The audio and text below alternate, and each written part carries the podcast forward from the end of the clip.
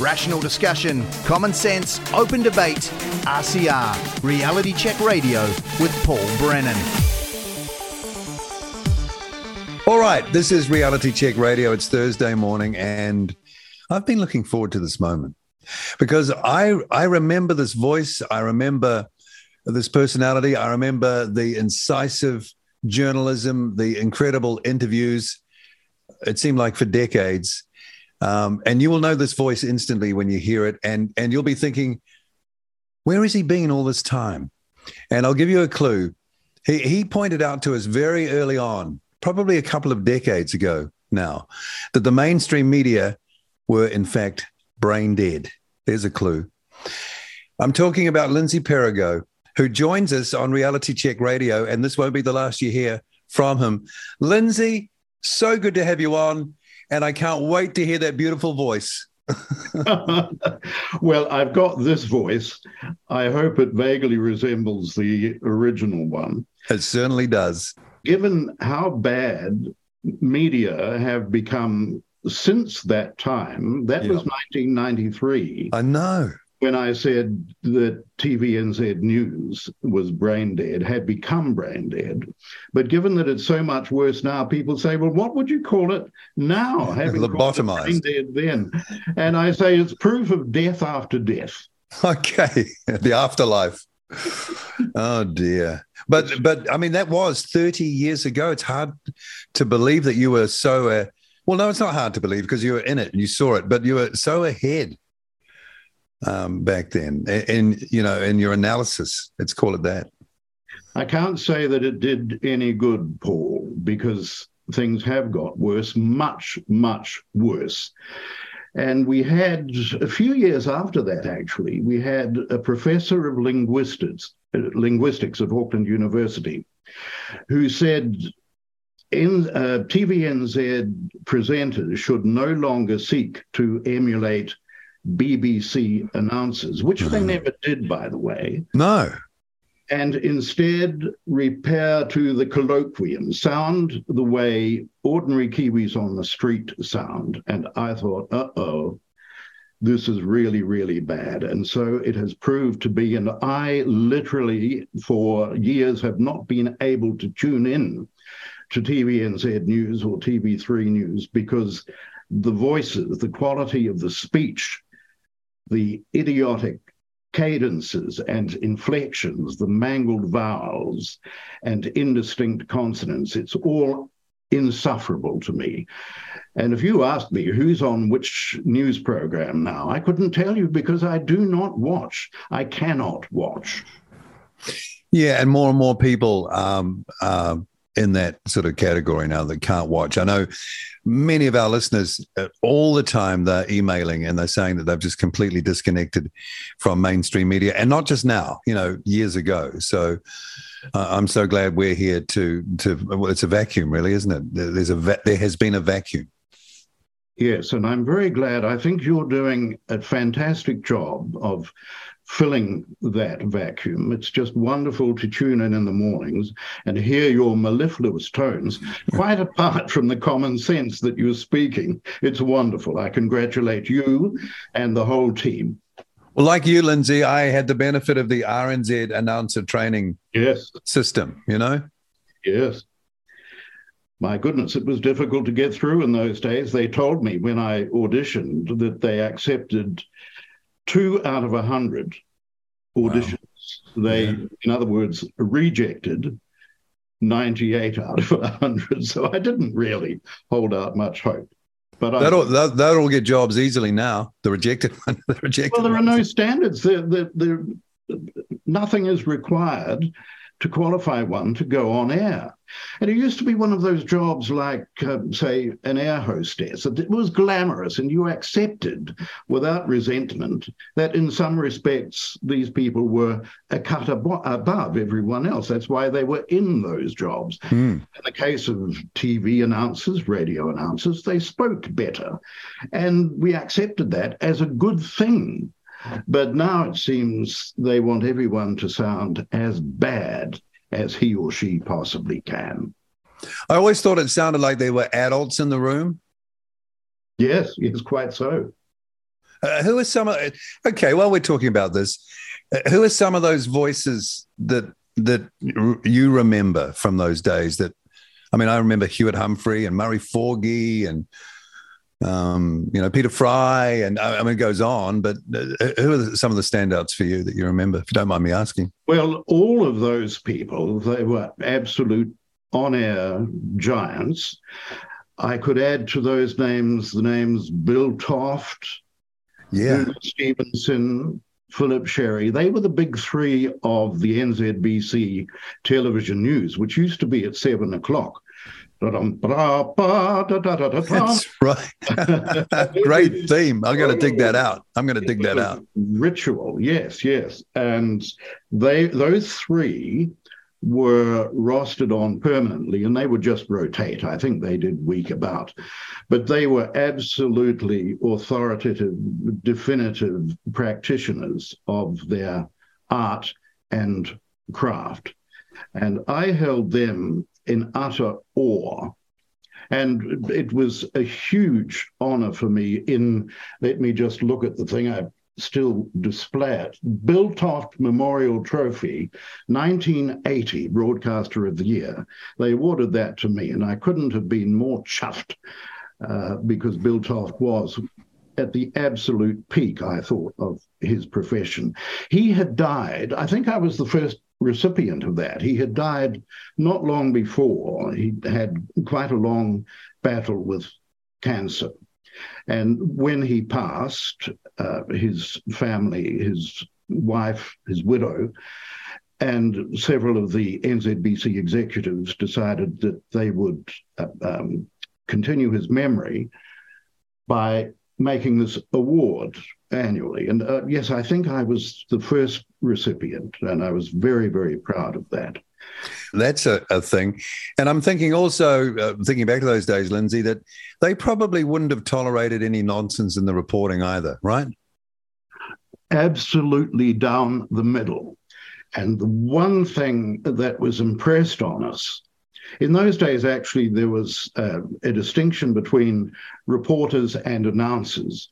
Reporters could only get on air if they passed the announcers' standards, or not necessarily those standards, but approximations there too. You had to get the approval of one Ken Green. Oh, I remember Ken.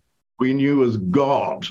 he sat up there on the 18th floor of Aurora House, puffing on his pipe, adjudicating on who would be let on air and who wouldn't.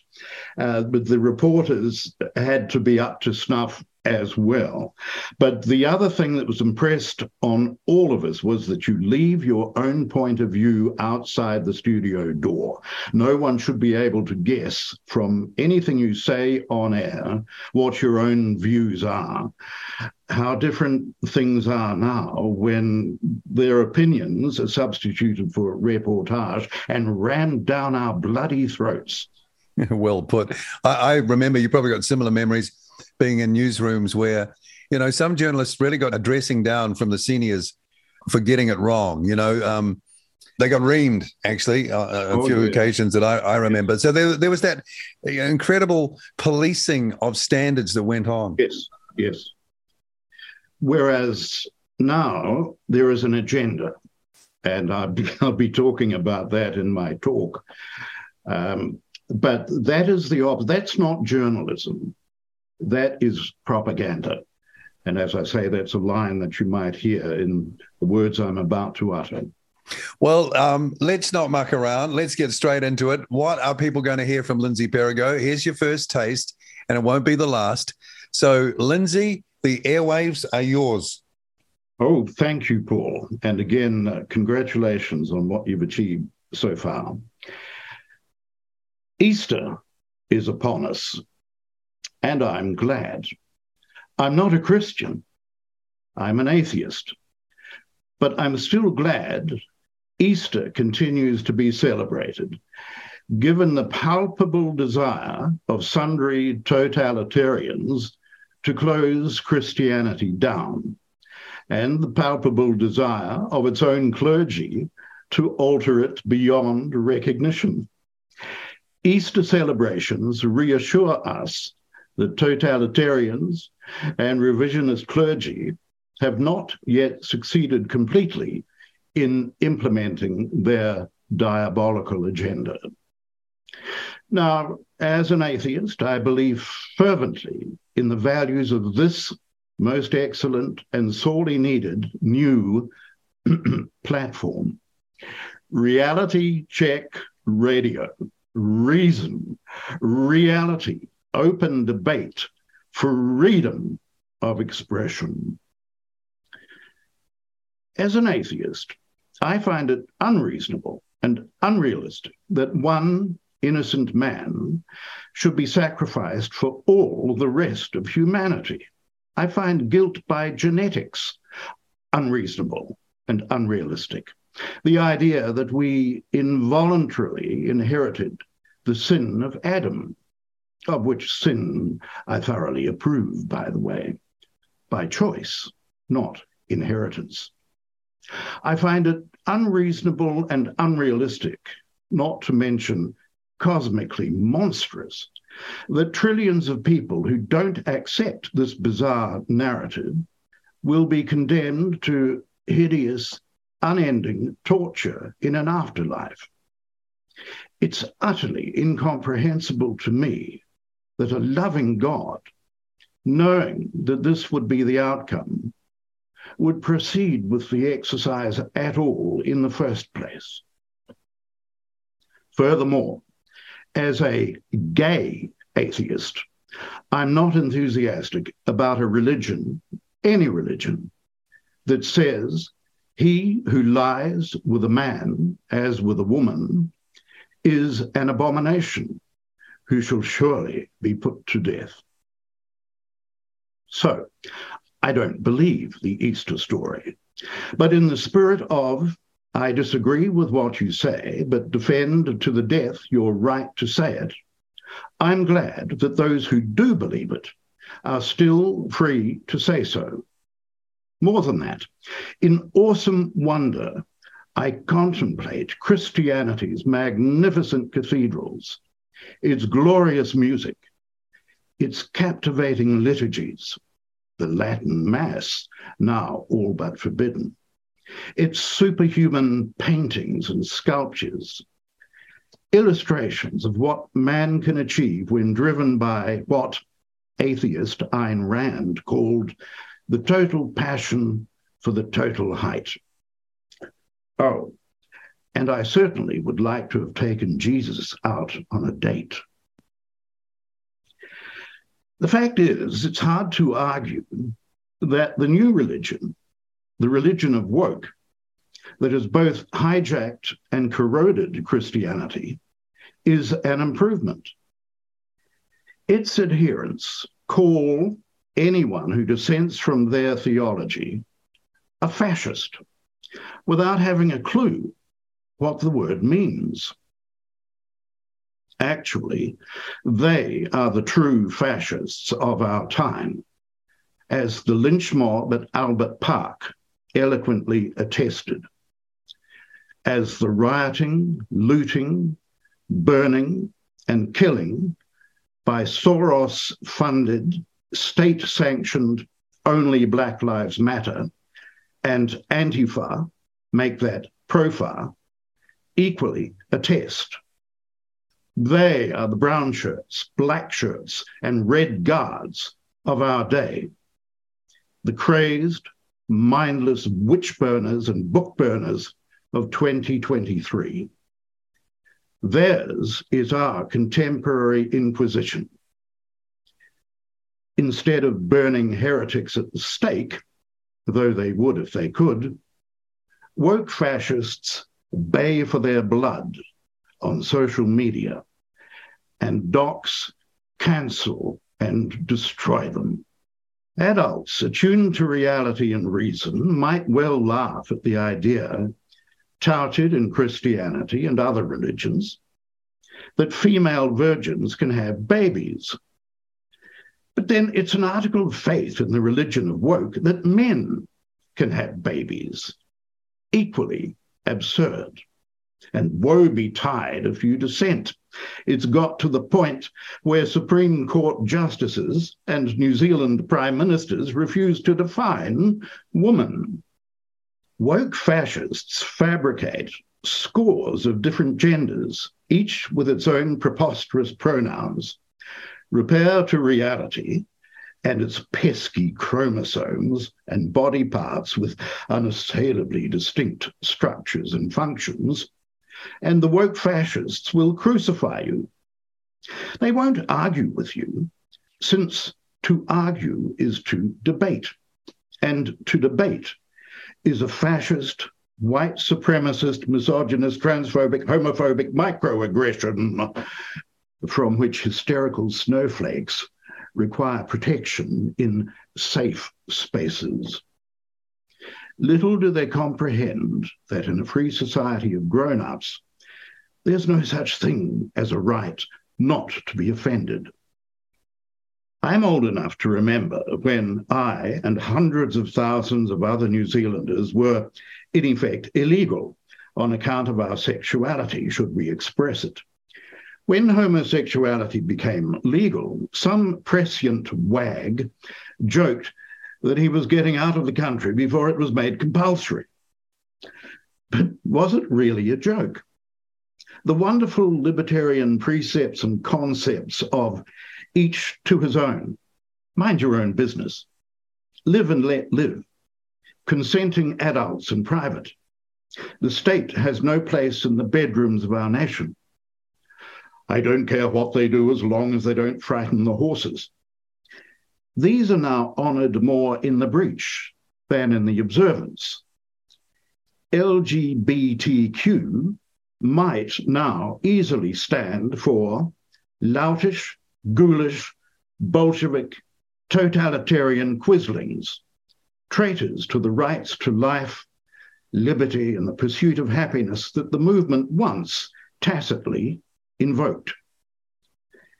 The small minority of murderous thugs who have hijacked LGBTQ are intent on imposing their religion, their sexuality, their 157 genders on everyone else.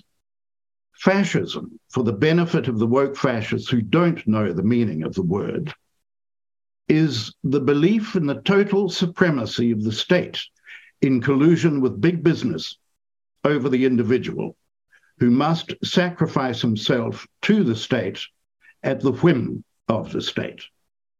No dissent from state approved dogma is allowed. Conformity is enforced by thought police, snitches, tenured professors, propagandists masquerading as journalists, inescapable surveillance Big Sister is watching. A pandemic of lying, mass hysteria, and mob violence. It's Orwell's 1984 come to life. The disgusting coercive collusion among politicians, so called journalists, academia, Pfizer, Facebook, YouTube, and Twitter in the mandating of lockdowns, masks, and the jabbing of citizens with a non vaccine that is neither safe nor effective against the Wuhan virus unleashed by the Chinese Communist Party. This collusion, I say, is an egregious contemporary example of fascism in action. Safe and effective, that's one of the biggest big lies ever, of which Nazi propaganda minister Goebbels would be proud. That's fascism. Don't talk to your neighbors. Dob them in if they're outside when they shouldn't be. That's fascism. Welcome to 2030. I own nothing, have no privacy, and life has never been better. That's fascism. Fascism specializes in scapegoats. In Hitler's case, it was the Jews. In the case of current woke fascist regimes all over the world, including New Zealand's uni-party state, it's the unvaccinated. Second class citizens with no rights? Yup, yup. That's fascism. the world's greatest tennis player, Novak Djokovic, still not allowed into Beijing Biden's America? That's fascism. If worshippers in the Church of Woke want to see real fascists, they need only look in the mirror and at the tyrants whose lickspittles they are. Be thankful then, this Easter, that some semblance of freedom of speech and worship still remains.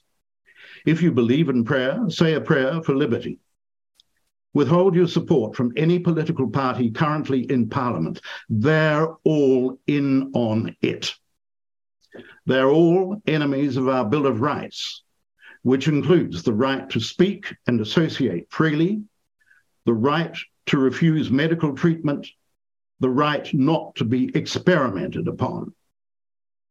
Remember how not one of them deigned to speak to the heroic freedom convoy in Parliament grounds. Remember how they turned on the hoses and turned up the head banging.